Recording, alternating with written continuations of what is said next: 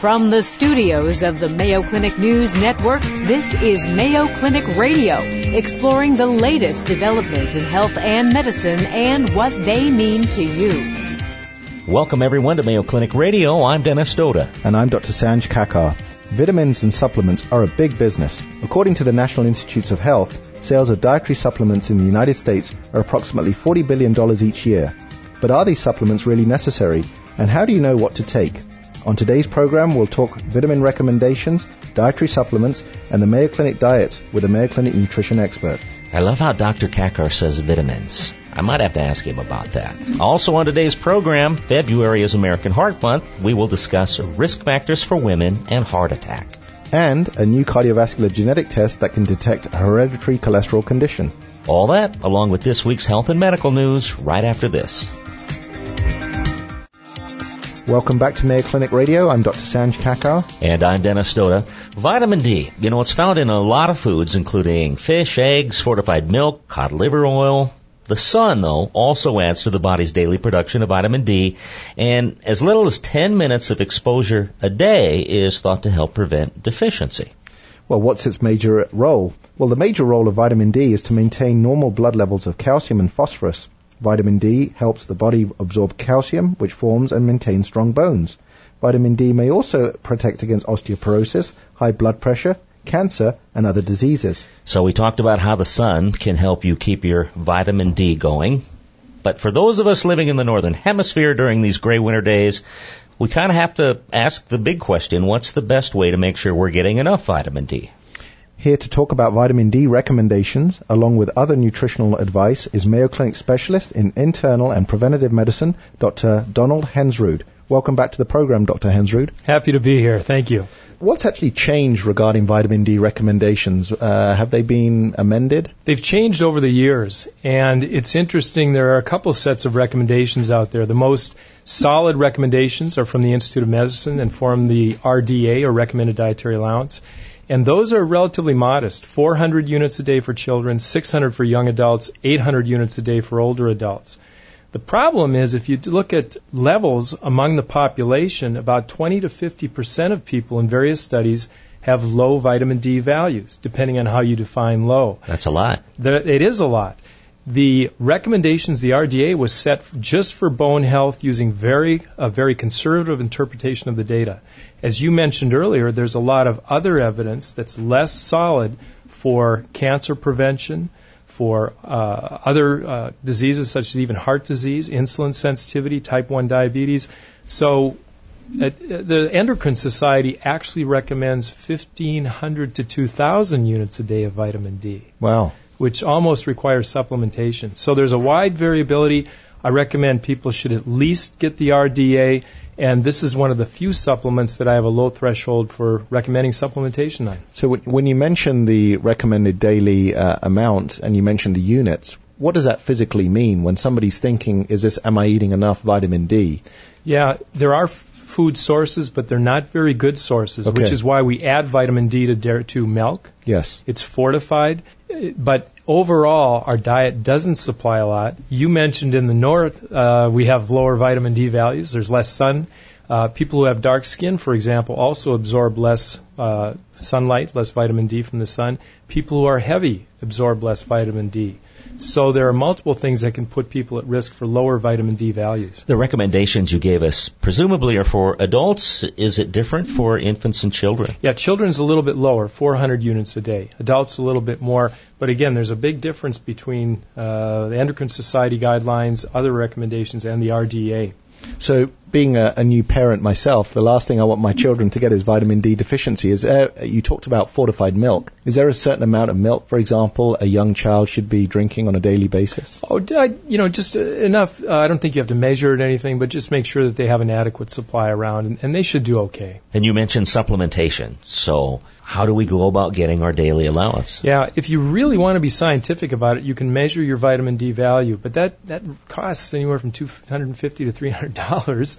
And vitamin D3 is very cheap. There's also a larger safety factor than we used to think. So 1,000 units a day of vitamin D3 is safe for almost anyone and is a reasonable amount to supplement.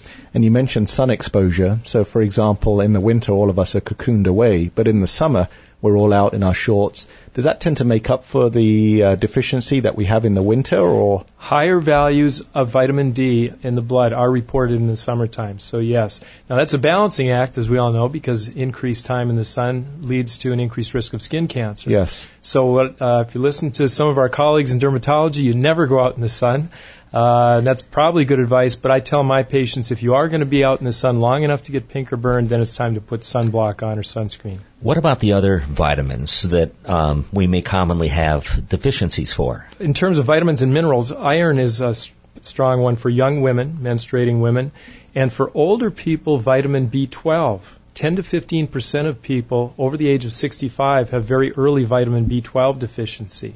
And so that's another nutrient that, especially in the elderly, isn't a bad idea to supplement. Why is that important, vitamin B12? What's it needed for? Vitamin B12 is used in red blood cell production. You can become anemic with vitamin B12. More importantly, it's involved in nerve conduction.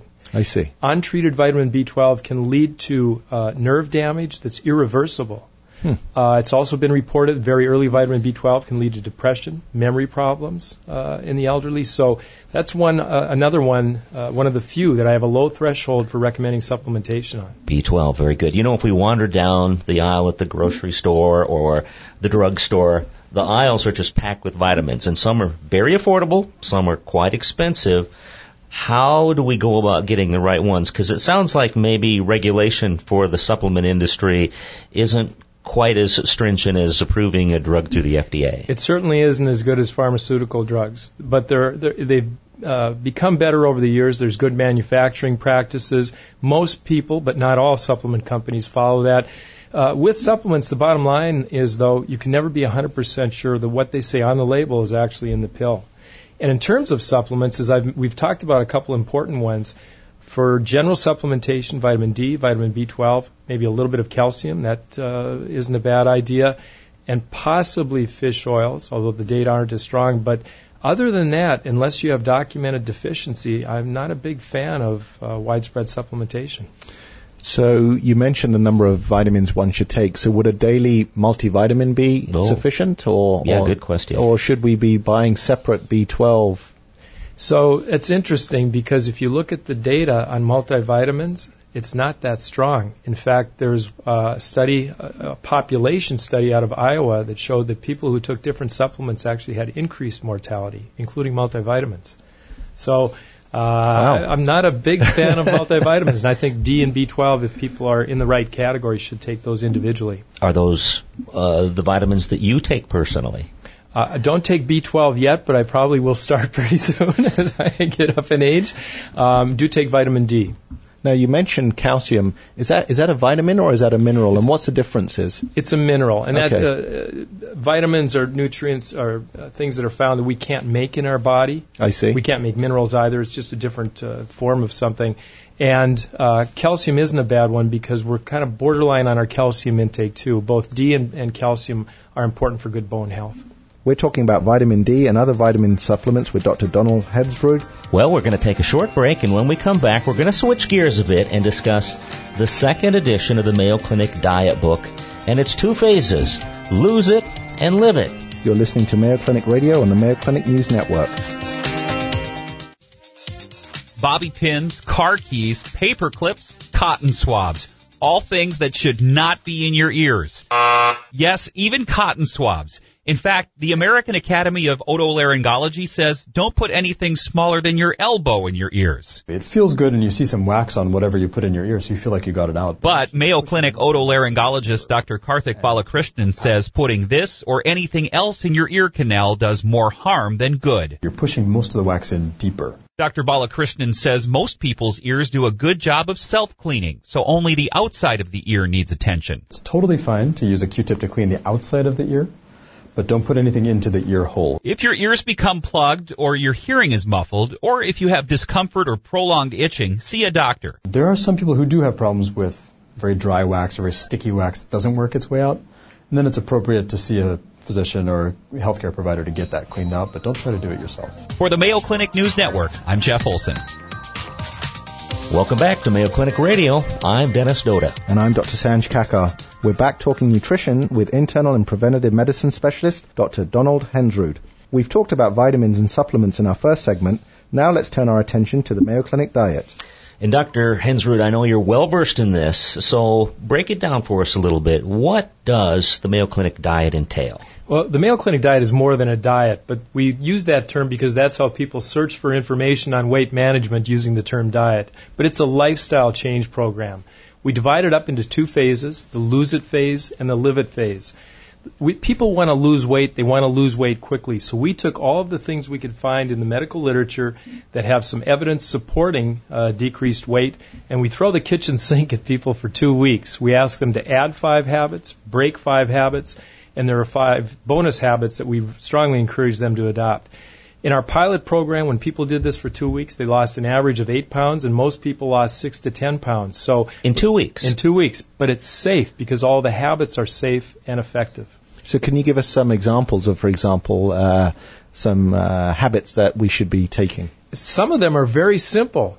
Eat breakfast, for example. That's been associated with better weight management. Eat more fruits and vegetables. Studies have shown that the more fruits and vegetables that people ate, the less that they weigh because they're not eating something else that's higher in calories. Some of the more difficult ones, the most difficult one for people was no eating while watching TV, and you can only watch as much TV as the amount of time you spend exercising. Oh. So we're not telling people not to watch TV, but they'd be active if you're going to. The other difficult one was no sugar except what's in fruit. And you realize how much sugar are in different foods that we eat. For example, there's 17 teaspoons of sugar in 1 20-ounce soda. So we have to read labels, essentially, because we're not talking about sugar I sprinkle on my cereal or in the coffee. Well, we are. Any added sugar. So all of it? All of it. Okay. But it's only for 2 weeks. And what people said was, I didn't think I could do it, but it wasn't that bad because I knew it was only for 2 weeks, and they felt empowered. They saw the weight come off, and they felt good going into the next phase of the diet, the live it phase.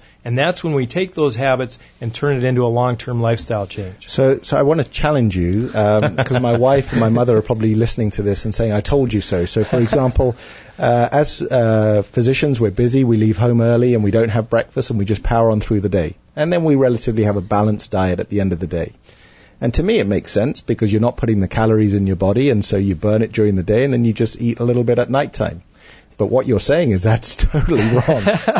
It makes intuitive sense what you're saying, but yes. What happens in studies is that they find that when people don't eat breakfast, they tend to make up for it and more later in the day. They don't even realize it. They may be more hungry.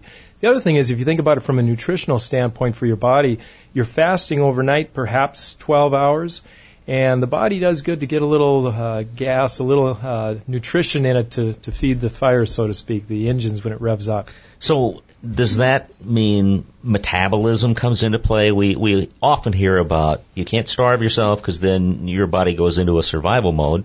That's true, and I've seen patients who are eating 1 meal a day trying to lose weight, and their metabolic rate actually goes down when we measure it. The body's trying to conserve its energy. So what we encourage people to do, if you're hungry, eat. Just try and eat the right types of foods. So, for example, you're a very fit and active gentleman. What do you have for breakfast every morning? Well, before I say that, it's not what I do. It's what the data shows. But I try and practice what I preach. Sure. I'll have a whole grain cereal for breakfast. My lunch, believe it or not, I usually have about 3 pieces of fruit, maybe a whole grain toast with peanut butter. Today I had some leftover red rice. In the evening, I try and have a big salad. Do you remember Jethro Bodine on the Beverly Hillbillies? Sure. I've got a salad bowl that he would be proud of. It's a huge salad we usually have. About the size of a bird bath. Yeah, that's right. Perhaps some fish, whole grain baguette, and some other vegetables, something like that. And so just to dispel some dogma, should you eat within an hour of when you're going to bed, for example? Oh, the main issue is for people who have heartburn or gastroesophageal reflux. They shouldn't eat within about 3 hours of going to bed because they'll get heartburn when they wake up. For everybody else, a calorie is a calorie is a calorie no matter when you eat it. Some very minor differences, but it matters. What happens at night, if people eat at night, usually they're less inhibited, so they eat more, and the types of foods they eat may be more high calorie. But it's more important to eat what you eat rather than when. And even following this, eat when you're hungry kind of a mantra in small meals throughout the day. Should we be looking at our total daily calorie intake? Yes, you're absolutely. It gets down to calories in versus calories out. The way the Mayo Clinic diet works with regard to weight management is by emphasizing low-energy-dense or low-calorie-dense foods, such as vegetables and fruits. You can get in a volume to make you satisfied, but not a lot of calories. And if you think about it, it isn't calories that fill us up. It's the volume or weight of food. There's the same amount of calories in 1 1/3 sticks of butter as there is in 10 or 11 heads of lettuce or 35 cups of green beans. Wow. So it shows when you're eating foods that are very energy-dense, like butter, fats, sugar, as opposed to fruits, vegetables, whole grains, things like that, you can get in a lot more calories and not even realize it. So, Dr. Hensrud, I wanted to get your expertise in the debate, carbs or no carbs. What are your thought processes on that? You know, it's interesting. Years ago, everything was low-fat, and you could eat all the pasta you wanted. Then we turned that on its head, and everything was high-fat, low-carb. And now gluten, the protein, is the bad guy. So these things cycle. The way we emphasize what we recommend are healthy carbs and healthy fats. So if you're eating a lot of whole grain products, brown rice, oatmeal, whole wheat bread, those are good carbs. They've got a lot of nutrients, fiber in them. Same thing with fats. You don't have to go very low fat. In the Mediterranean, it's a higher fat diet with more olive oil. Nuts are very healthy. They've been associated with a reduced risk of cancer, heart disease, and overall mortality. And so eating healthy carbs and healthy fats is the way to go. So most of the mile markers in following the Mayo Clinic diet are very well explained in the book. But dieting, and just the idea of dieting, sort of turns people off. We think it's deprivation. And I know looking in the book, there are a lot of recipe suggestions in there. Yeah. The most important thing is how people approach this. And you're right. Most people approach it as something that's negative, restrictive, and deprivation. Therefore, it's going to be temporary. Well, it is. You're telling me I can't eat my chocolate. Of course it is. To have a piece of dark chocolate. I see. But you can still, there's a lot of great food out there. We don't restrict any food. We watch the portion size of higher energy dense foods. All the vegetables and fruits people want to eat. There's a lot of good food out there, and it doesn't have to be a life of deprivation. Many people say, when I weighed less, I felt better. And they need to listen to that while they're enjoying good food. And I know this steps off topic just a little bit, but it's still toward the same goal. Is there any formula for exercise that should accompany the diet recommendations that Absolutely. We would receive? Some of the habits that we change, one is move 30 minutes a day. You don't have to train for the Olympics or a marathon to get the benefits of physical activity. Any activity is good activity. And so we encourage people, and we show them in the book different ways of getting activity. Now, there are many devices or apps that one can use to track fitness and also caloric intake. Are you a fan of those devices? Yes, as long as they're used as a tool. Okay. Because what happens lots of times, people use only the device, they get used to the device, it motivates them for a couple months, and then it extinguishes and they stop using it. But if it's a way to track the underlying program that they're on and to keep them on track, great. Wonderful job. Gosh, so many fabulous recommendations in there. Dr. Hensrud, thanks very much for joining us today and bringing us up to date on the Mayo Clinic diet. Thank you. We want to mention that Dr. Hensrud is an internal and preventive medicine specialist at Mayo Clinic. Thank you. Still to come on Mayo Clinic Radio, we'll talk women and heart disease with a Mayo Clinic expert, and a new genetic test is being offered at Mayo Clinic to detect familial hypercholesterolemia. Coming up, the latest health and medical news with Vivian Williams. You're listening to Mayo Clinic Radio on the Mayo Clinic News Network. Hi, I'm Vivian Williams with your Mayo Clinic Minute. Smoking is bad for you. So is secondhand smoke, which is smoke you inhale from someone else's cigarette. And now there's third-hand smoke to worry about, especially for children. And I'll say, do you smoke in the house with... Oh, doctor, I will never smoke in the house with the grandkids. I will go outside in 40-degree below weather before I would smoke with the grandkids. I said, that's wonderful. When you come back in and they sit on your lap, do they say, Grandma, you smell like smoke? She says, yes. I said, well, if they smell it, they inhale it. If they inhale it, they absorb it. Dr. Stephen Kopeski says there are about 3,000 chemicals in cigarette smoke, and some you have to inhale. But smoke also produces toxic residue on surfaces, and if you touch it, your body can absorb it. More research needs to be done on the effects of third-hand smoke, but... Everyone's feeling is that if they get those carcinogens in their body, over time, that's going to cause some problems. Cancer and damage to blood vessels, which increases your risk of heart attack and stroke. The burning pain of shingles makes you feel like your skin is on fire. It's caused by the same virus that causes chickenpox. Dr. Vandana Bide says after you've had the chickenpox, the virus can live in your nervous system for years. No one's sure why it reappears, but the thought is if your immune system weakens because of illness or the aging process, the virus can reactivate and travel along your nerves to your skin, causing severe pain and blisters. The pain can happen days before the rash erupts. There's no cure, but medication may lessen symptoms and shorten suffering. A vaccine recommended for people age 60 and over can help prevent shingles. We know that it will significantly decrease the risk of getting shingles in these people, and it will also decrease the risk of something called post-herpetic neuralgia, which is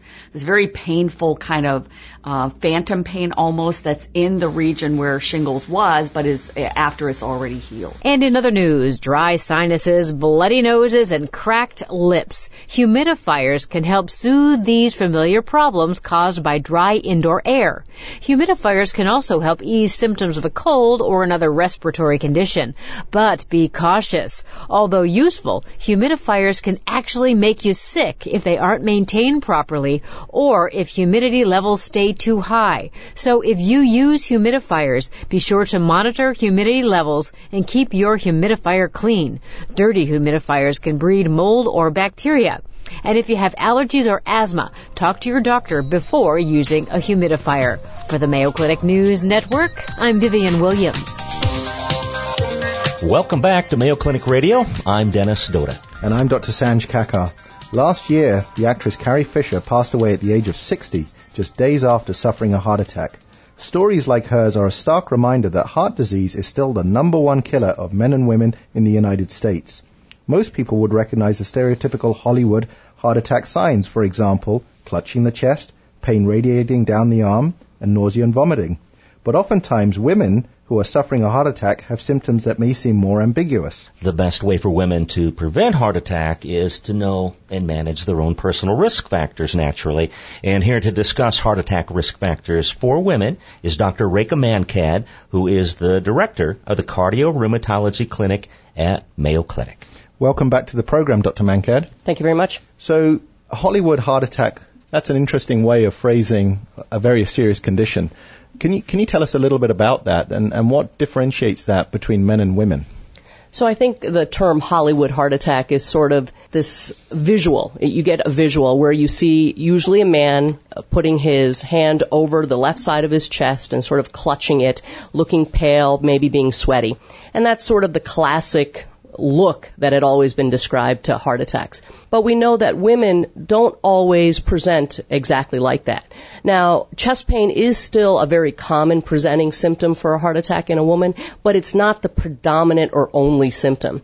Usually women's chest pain is not as severe as men's chest pain, and they can have more consistent symptoms, such as shortness of breath and just being winded, feeling uneasy, having some nausea. Their pain can be not just in the chest, but in the back or in the shoulders or the neck. So although there is chest pain, it's not the only predominant symptom typically in women. Do we understand why women may present with these different types of symptoms? I don't think we really know why. We know that heart attacks between men and women, when we look at them upon presentation and look at their arteries, it is different. Women tend to have a more small vessel disease. They may not have as tight blockages as men. But beyond that, we don't really know. Women's vessels sometimes are smaller. And actually the vessel wall, the way the artery works, usually is stiffer in women. So whether that's part of it, we don't fully know. Okay. Is there a particular age group that women are more at risk? Is it after, for example, menopause later on in life? Or what's the cause there? Well, certainly after menopause, the incidence goes up dramatically. Okay. But all women are at risk. And so I think that's what we have to remember is that even women before menopause need to understand their own personal risk. And why does that happen after menopause? Well, estrogen is very protective for women. So it seems that estrogen does a lot of really good things for the arteries. It also, when you have estrogen on board, typically the cholesterol numbers look better unless you have the genetic makeup to have bad cholesterol. After menopause, losing that estrogen, a lot of those protective benefits go away.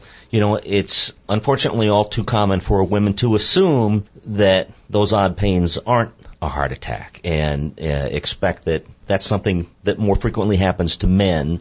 Is that a reason that women seem to delay in seeking treatment when they're actually in the throes of a heart attack? Yeah, I think that's a really good point. I think women tend to think it can't be my heart, so that's the first thing. They are willing, and I think everybody in general, but willing to think that it's something else, something less minor. And yes, because the symptoms may not be so severe and they're a bit more vague, they ignore them. You know, somebody will try something for their stomach or they'll just go and rest and wait it out a little longer rather than getting help immediately. So Dr. Mankad, is this, you know, we're raising awareness amongst our female audience out there, but what about practicing doctors? Are they aware of this? I mean, when I went to medical school, it was the classic central chest pain going down the arm. Are our emergency room doctors and other treating practitioners aware of this? Yeah, I think people are getting more and more aware of this. You know, over a decade ago with the whole Go Red movement and the red dress campaign, this all came to light. And the reason that was that happened was because we saw that more women were dying of heart disease than men. And that's still a fact that people aren't all aware of. But until the last actually study, just reported a year ago, women were actually dying more often than men from heart disease. Wow. And so getting that information out was very important, and that's what all the red dress movement really brought about, and that educated not only physicians but the consumer, the patient, so that they knew to be more insistent if they felt that something wasn't going well. So we've done a good job, but there's still more to do, and I think that people can say, yes, heart disease is the number one killer of women, but that personal patient has to understand that it's their own risk. Sure. That saying it, oh, yes, women die of heart disease, they have to recognize that it could be them, and to not just say the words, but to make sure they act on any signs or symptoms or risk factors. What are some of the risk factors that make a woman more likely to suffer a heart attack? Well, again, it's the same risk factors that men have. So when we talk about risk factors, we're talking about things like elevated blood pressure, high cholesterol, being overweight, not exercising, not eating healthy, having diabetes, and smoking. So those are all the same risk factors for both men and women. However, we don't know if all of those play the same role in a woman compared to a man. Some of them seem to be a bigger risk for a woman. A woman who smokes is at bigger risk than a man who smokes. A woman with diabetes seems to be at more risk. But then there's also some very specific female risk factors that we have to delve into, and those are things that happen during pregnancy. If you have high blood pressure during pregnancy or something called preeclampsia or eclampsia, you're at increased risk later in your life of having heart disease. So I think we have to look at sort of the woman's entire medical history to tease out some of these individual risk factors. This is just fascinating. I mean, who would have thought having preeclampsia would increase your risk of heart disease and heart attack later on? Are there any tips to prevent this from happening? You know, I'm sure a lot of our audience is sitting out there thinking, I had preeclampsia. What should I be doing now? Well, I think one of the keys is always to make sure that your provider hears your whole medical history and can counsel you on your own individual risk. We know that the risk scores systems that are out there may be suboptimal in women and not capture a woman's risk as well as it does a man. But just to discuss individual risk is very important. And then it's always important to be heart healthy. It's never too late. Even if you've had an event, it's always important to do those things that make your heart healthy long term and control the risk factors that are controllable. You mentioned risk scores. What are risk scores? So there's scoring systems that are out there that cardiologists use fairly regularly. There's the Framingham score. There's also a 10-year atherosclerotic risk score that we can perform. Okay. And those are online, and we put in patients' age, their gender, their cholesterol numbers, their blood pressure, whether they smoke, and it comes up with a risk of an event in 10 years or 30 years. And you can use that to counsel a patient on where they fall, and that also helps guide whether you should be initiating medications such as cholesterol-lowering medications to that patient. Do you think general practitioners now are giving more respect to the likelihood that women have to head off this threat of cardiovascular events? I think they are doing better. I think general practitioners, internal medicine are all well-versed in this. But I think, like with everything, it's time. You have to be able to have the time to do all of this counseling, which I think is difficult for everyone. So in this day and age where we're all moving 150 miles an hour, we like that quick fix. So, for example, taking a baby aspirin, 81 milligrams a day, What are your thoughts about that? Is that a good thing to be doing? Well, I think that's a discussion you have to have with your provider. So we used to think that taking an aspirin for everyone, you know, in adulthood was great, that it was going to be protective. But really, we have to look at who really needs it. And doing it as primary prevention, meaning taking it to take it, may not be necessary for everyone. And you want to really look at what your individual risk is of a cardiovascular event and see if the benefits of aspirin outweigh any of the risk. We've been talking about heart attack risk factors with Mayo Clinic's Director of Cardio Rheumatology Clinic, Dr. Rekha Mankad. Thanks for joining us, Dr. Mankad. Thank you. Thank you. Well, we're going to take a short break, and when we come back, we will hear about a new genetic test that's being offered at Mayo Clinic. You're listening to Mayo Clinic Radio on the Mayo Clinic News Network. Welcome back to Mayo Clinic Radio. I'm Dennis Doda. And I'm Dr. Sanj Kakar. High cholesterol is known to run in families, and in some cases, high cholesterol is linked to a genetic defect. This is called familial hypercholesterolemia, or FH. FH is a genetic condition that could lead to a heart attack or sudden cardiac death at a young age. Mayo Clinic is one of the first hospitals to offer a new genetic test that screens families with children as young as 8 for FH, so quite an opportunity to intercede earlier. The testing is done through the new CV Genomics Clinic, that is a collaboration between Mayo Clinic Center for Individualized Medicine, the Department of Cardiovascular Diseases, and the Department of Clinical Genomics. Here to discuss genetic testing for FH is Mayo Clinic cardiologist Dr. Iftikhar Kalu. Welcome to the program, Dr. Kalu. Thank you, Dr. Kakar. So it'd be nice if you could tell us a little bit more about what you mean by familial hypercholesterolemia. I know a lot of people know about high cholesterol in general. How is this different? Well, it's a heritable disorder, so it does run in families, and it's due to a faulty gene. And if you have one copy of the gene, then you're likely to get the disease. If you have two, you get a much more severe form of the disease. So it's important because it's one of the most important reasons that people get early onset heart attack or stroke. And it's easily treatable, and if screened, we can start treatment early and prevent these adverse outcomes in these young people. Many people have high cholesterol, right, but not necessarily all of them have FH. Can you tell us how common this is?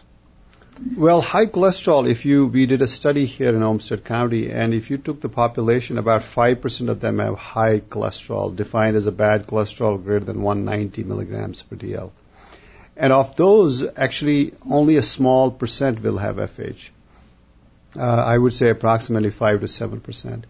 So the rest are due to many different reasons. One reason is that they're also genetic, but the genes are multiple genes that have small effects, in contrast to FH, where there's one faulty gene that leads to abnormal cholesterol metabolism. So you mentioned earlier on in younger patients, sudden cardiac death, people would think, for example, arrhythmias would be causing that. But what I'm hearing is that it could be familial hypercholesterolemia in these patients. Indeed. One should remember that when such tragedy occurs, it is actually quite commonly due to plaque and a heart attack. And in this case, instead of having the typical symptoms of chest pain and somehow getting that warning signal to go to the emergency room and get treated, unfortunately the heart attack triggers a very sudden abnormal rhythm and the patient dies. And so it can lead to sudden cardiac death because of a heart attack. You mentioned the family connection. Right. But are there others who should be tested? Who should consider being screened for this? Well, there's a lot of talk about where should we do cholesterol screening. So there's one mandate that says we should screen everybody, every child. And then there's another viewpoint which says let's screen those that have a family history of heart disease or family history of high cholesterol. But what everybody agrees on without controversy is that term called cascade screening, where if you have a patient that has FH, then all the family members of that patient should be screened for that mutation, that faulty gene. And this has been shown, for example, in Europe, particularly Netherlands, to be a particularly effective way of detecting these patients early and treating them and preventing bad outcomes. So cascade screening in all the relatives, particularly first-degree relatives. So if you identify a person with this condition, certainly that a person's children should be screened with the lipid level and also a genetic test. So apart from the family history, are there any other warning signs that one should say, well, maybe I should be tested for this? That's a great question. So many of these patients are asymptomatic. That's why it's important to screen them. So, you know, when you have very high levels at a young age, you're just walking around with these high levels and you may not have any manifestation. You're just feeling perfectly fine. A minority of individuals might develop bumps in the tendons related to their hands or their ankle, but the majority may not have any symptoms. So one clue is that, was there anybody in your family that had a heart attack at an early age? That should be a clue. Looking at some of the research material that you provided to us earlier, right, a frighteningly small percentage of people who have FH have actually been diagnosed with it. Give us some of the statistics.